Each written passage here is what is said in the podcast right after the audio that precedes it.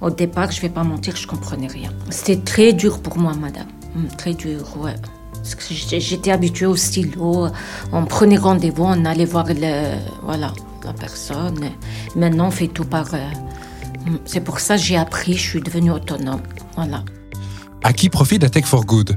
Un podcast à quatre voix du collectif Solvo. Fracture numérique et fracture sociale avec We Take Care.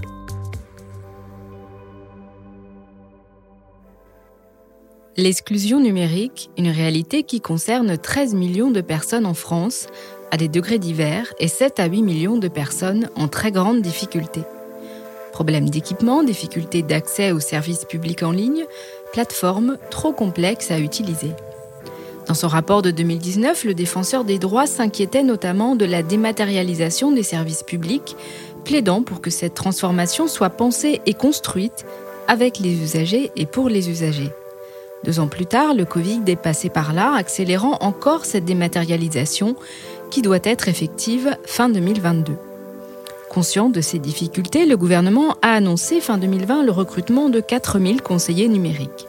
Si les premiers commencent à se déployer, la fracture numérique et les problématiques d'accès s'aggravent, notent les associations, notamment ATD Carmonde et la CIMAD, avec qui j'ai pu échanger pour ce podcast. Je suis Pauline Bandelier, journaliste du collectif Solvo, qui cherche à porter un regard lucide et constructif sur le monde. Et pour cet épisode, nous allons tenter de répondre à la question suivante. Quelles solutions pour venir en aide aux personnes exclues par la digitalisation? Nous allons nous intéresser tout particulièrement à la réponse d'une association We dont l'objectif est d'amener les personnes en fragilité vers l'autonomie numérique. Fondée avec le soutien de Google et de la Fondation SFR, We Take Care a également reçu des financements de la part du ministère des Solidarités et de la Santé. L'association développe plusieurs programmes de formation à destination des acteurs et réseaux de l'action sociale, des services publics et des collectivités territoriales. L'un de ces programmes s'appelle Défi Insertion. Il est actuellement testé dans trois régions. Le Grand Est, les Hauts-de-France et l'Occitanie, mais a vocation à rayonner sur tout le territoire. C'est un programme proposé aux salariés en insertion pour leur permettre d'acquérir les bases de l'utilisation d'un smartphone. La formation, qui se tient sur deux jours, est animée par un salarié en insertion de l'entreprise, formé par Whitaker, et s'adresse aux salariés de l'entreprise, mais aussi à d'autres salariés en insertion identifiés et envoyés par des conseillers en insertion. Sans plus attendre, je vous amène à Schiltigheim, dans le Grand Est, à la rencontre de l'entreprise d'insertion Humanis.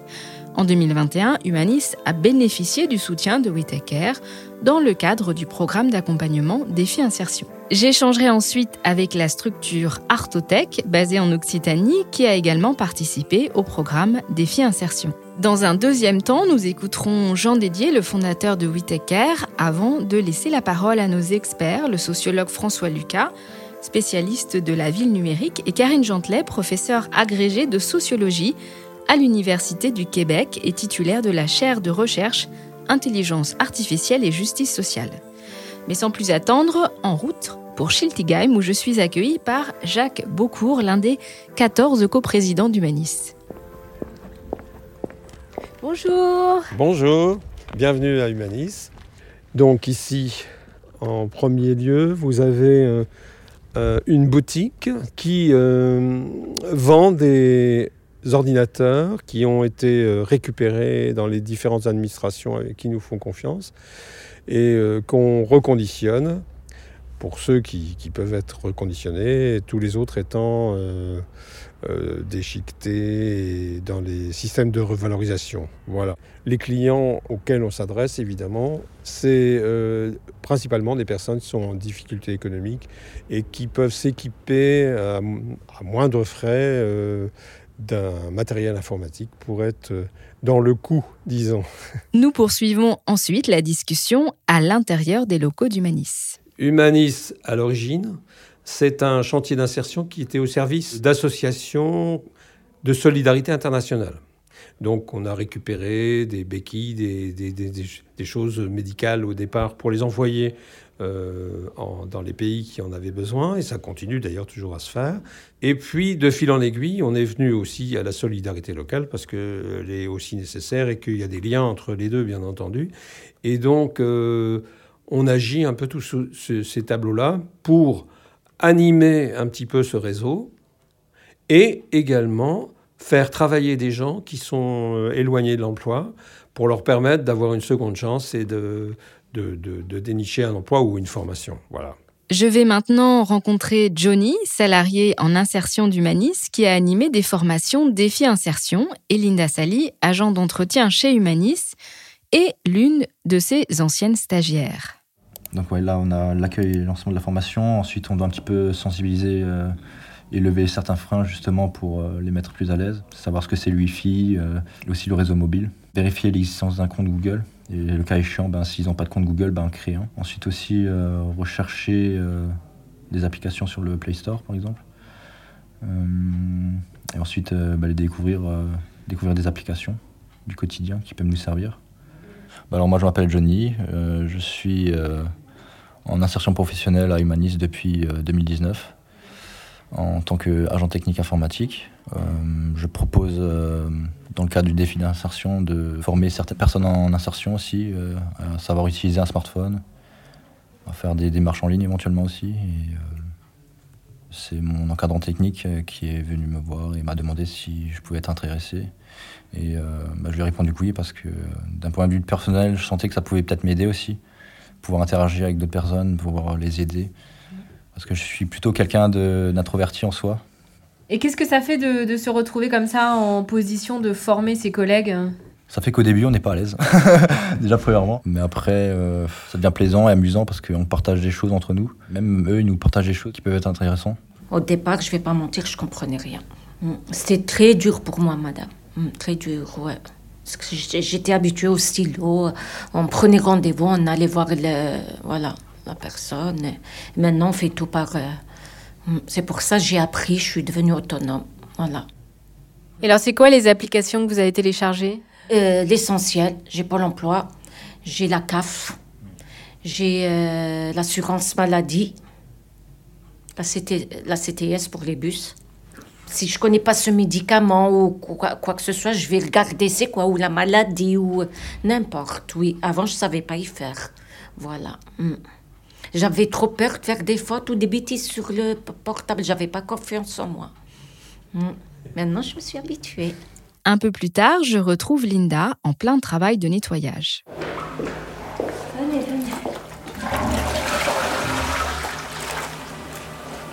pouviez avoir un autre atelier hein, aujourd'hui sur le numérique, qu'est-ce qui vous intéresserait? Qu'est-ce que vous aimeriez savoir de plus?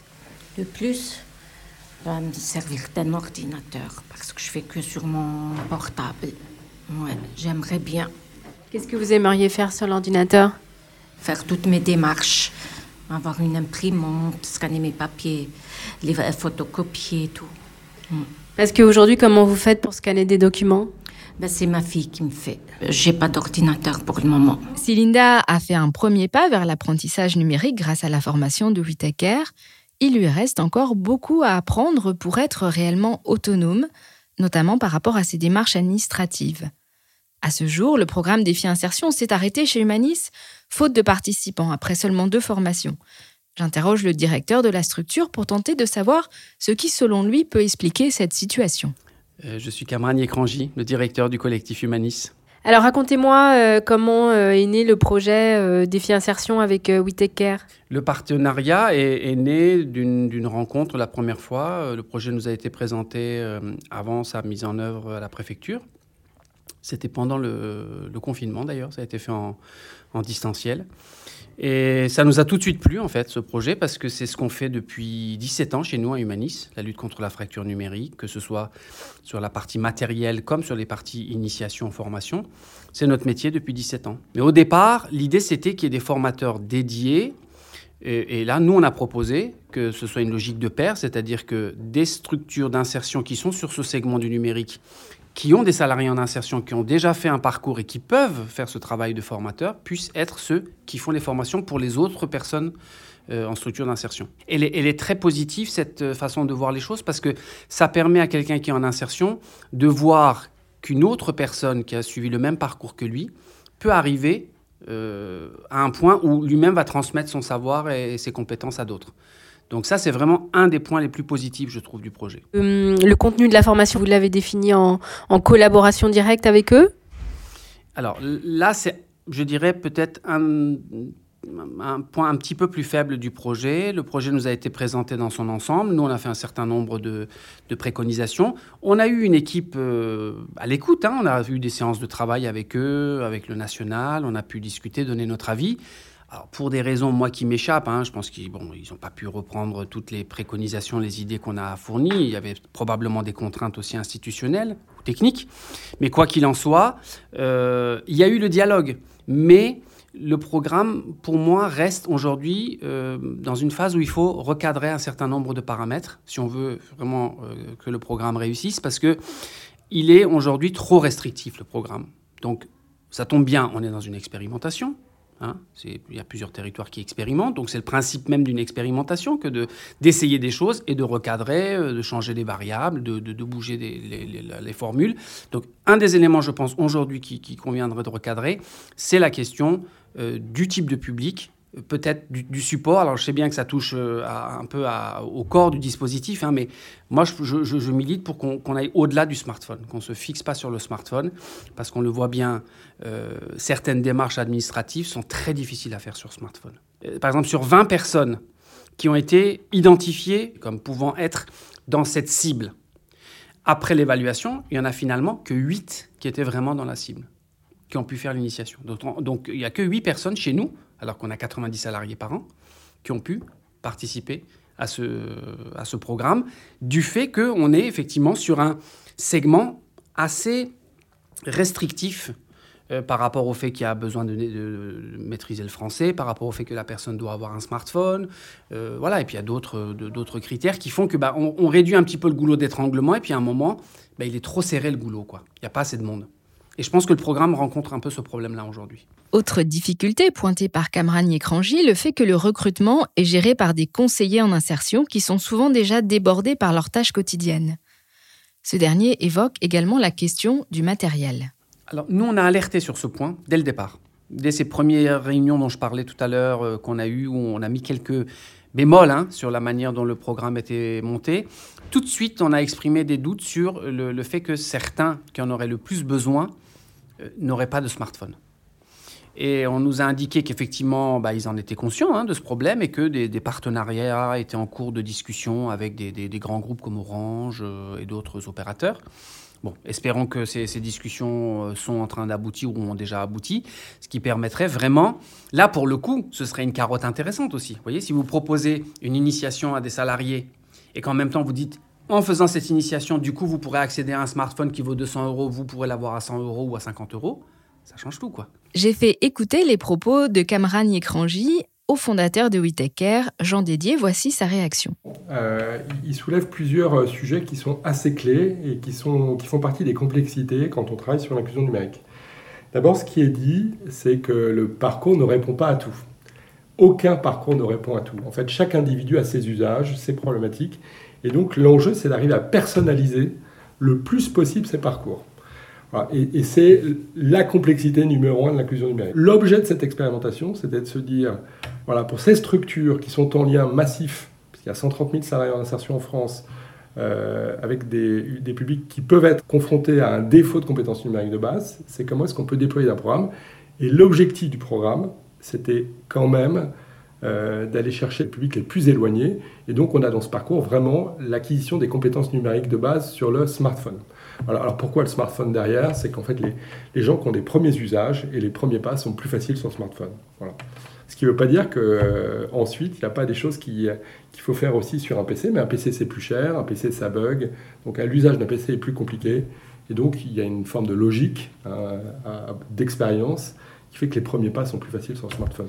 Un constat sur la pertinence du smartphone comme meilleur outil pour l'acquisition des compétences numériques de base partagé par Caroline Schiaccianoce, conseillère en insertion au sein d'Artotech Sud, qui a également bénéficié du programme Défi Insertion. Basée en région Occitanie, la structure est spécialisée dans le prêt d'œuvres d'art et a également un chantier d'insertion de 23 salariés dirigé vers la communication graphique et audiovisuelle. Pour ces salariés en insertion qui ont déjà de bonnes bases en informatique, la conseillère a choisi le plus avancé des trois ateliers proposés par Défi Insertion, dédié à la recherche d'emploi sur smartphone. C'est vrai que par les applications, des fois, il y a un peu des restrictions par le smartphone.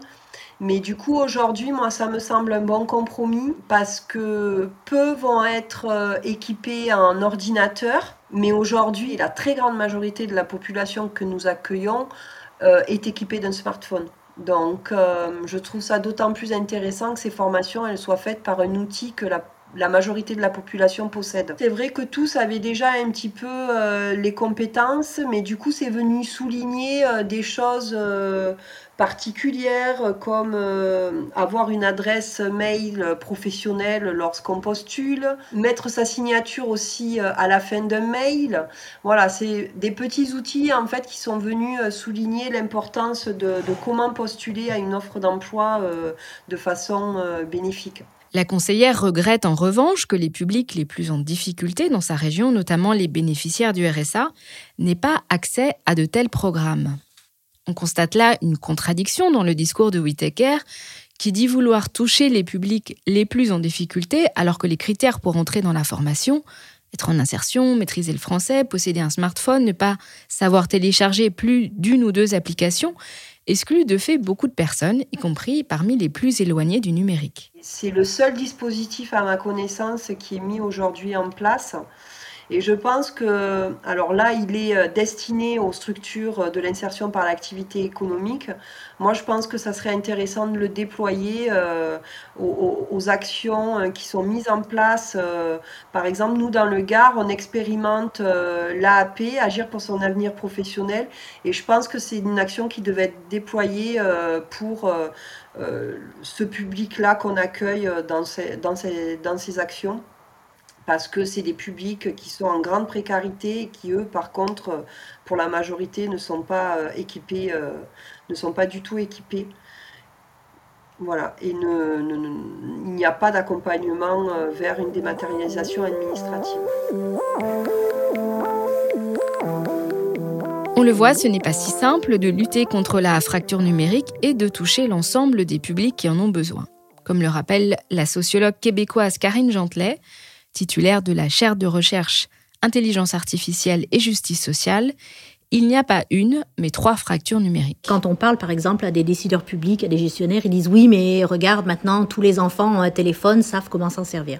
Premièrement, un téléphone, c'est une chose, mais dans les fractures numériques, il y a le fait de ne pas avoir un Internet. Euh, stable. Ça, c'est la, première fracture. La deuxième, c'est de ne pas comprendre ce qui est écrit sur un site. Parce que c'est une chose euh, d'être sur Instagram, sur Facebook, et c'en est une autre de comprendre l'information et de lire une information qui peut être un peu plus compliquée ou de faire une recherche qui demande euh, une dizaine de clics sur, euh, sur des sites. Ça, c'est la deuxième chose.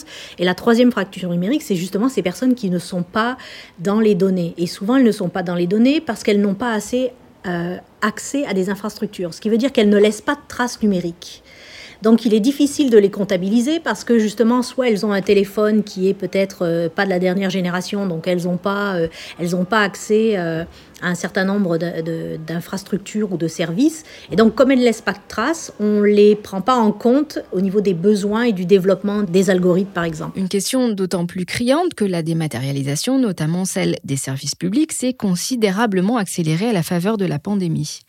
Une situation qui peut poser de vrais problèmes d'accès des personnes à leurs droits fondamentaux, ajoute la chercheuse. En matière, par exemple, d'information sur la santé, euh, la dématérialisation a eu des grands ratés. Il y a des gens qui euh, devaient s'inscrire sur des sites, qui n'arrivaient pas à reproduire ne serait-ce que l'adresse du site, qui était très compliqué. Il y a des hashtags, il y a des choses comme ça, donc c'est pas toujours évident. Il faut comprendre l'information. Quand on parle de quelqu'un qui est malade, il faut être capable d'aller sur un site internet, de comprendre l'information qui est sur la pandémie, de comprendre les consignes.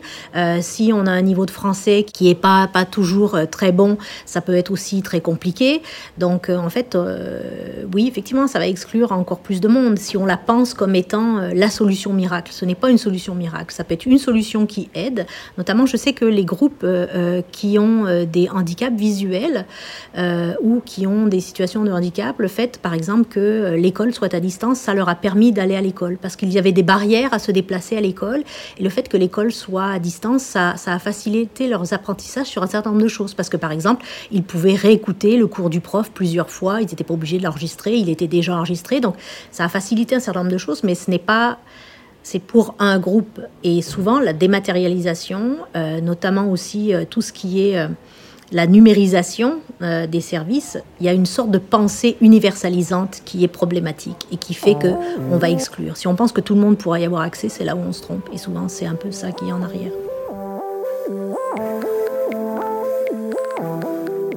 Un exemple de cette dématérialisation qui exclut m'a été donné par Lise Faron, qui est responsable des questions entrée, séjour et droits sociaux à la CIMAD.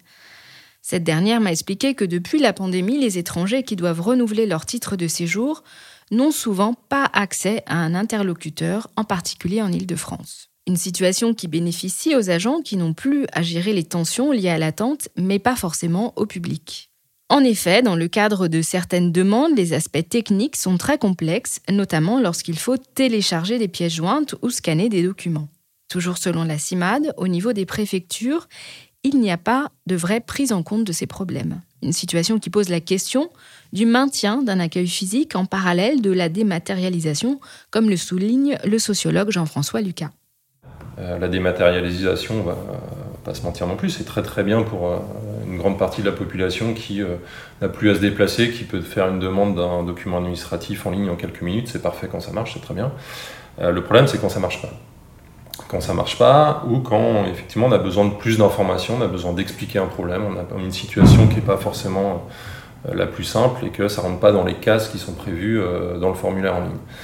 Euh, donc il faut, euh, dans tous les cas, maintenir un accueil physique.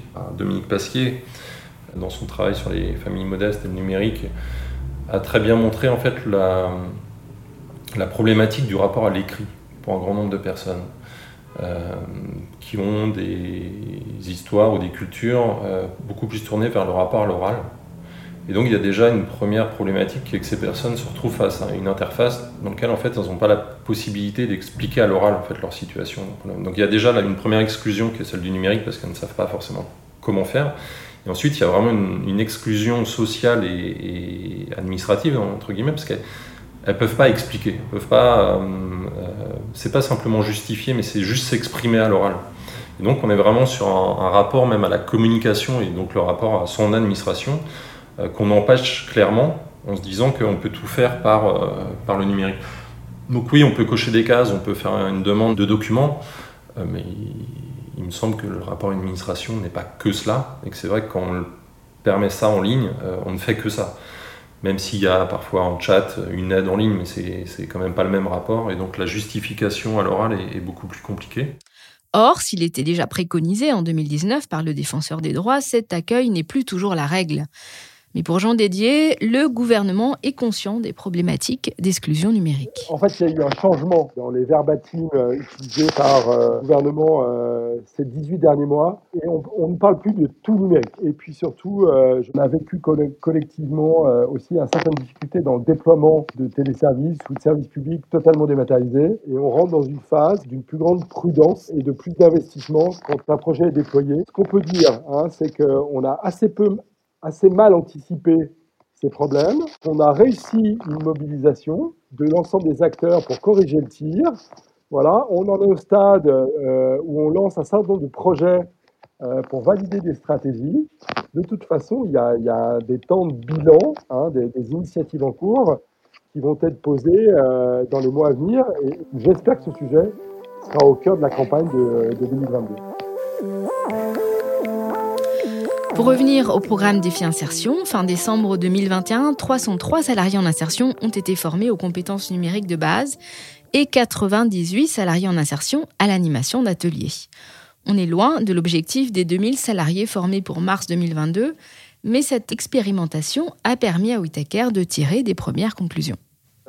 Il y, a, alors il y a quelque chose qui était une perception forte, maintenant qui est objectivée. On, on est obligé d'avoir plusieurs natures de parcours au regard de la maturité euh, ou de la fragilité d'ailleurs des salariés d'insertion sur le numérique. Voilà, donc il y a les plus éloignés euh, où, le socle compétences numériques de base sur le mobile euh, est, particulièrement adapté.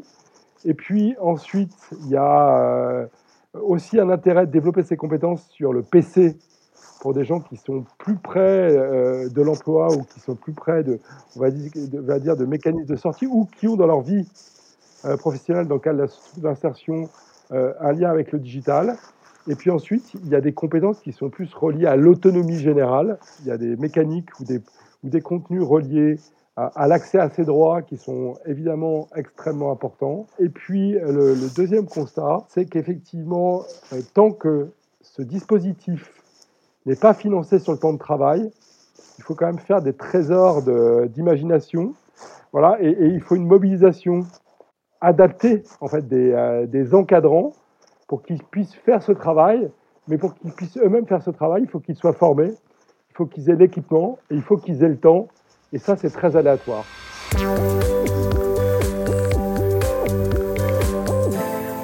On le voit, face à la fracture numérique, de nombreux défis demeurent. Si l'apport d'organisations comme Whitaker a un effet positif indéniable, elles ne peuvent répondre aux besoins spécifiques de chaque personne et ne touchent pas non plus toujours les publics les plus en difficulté.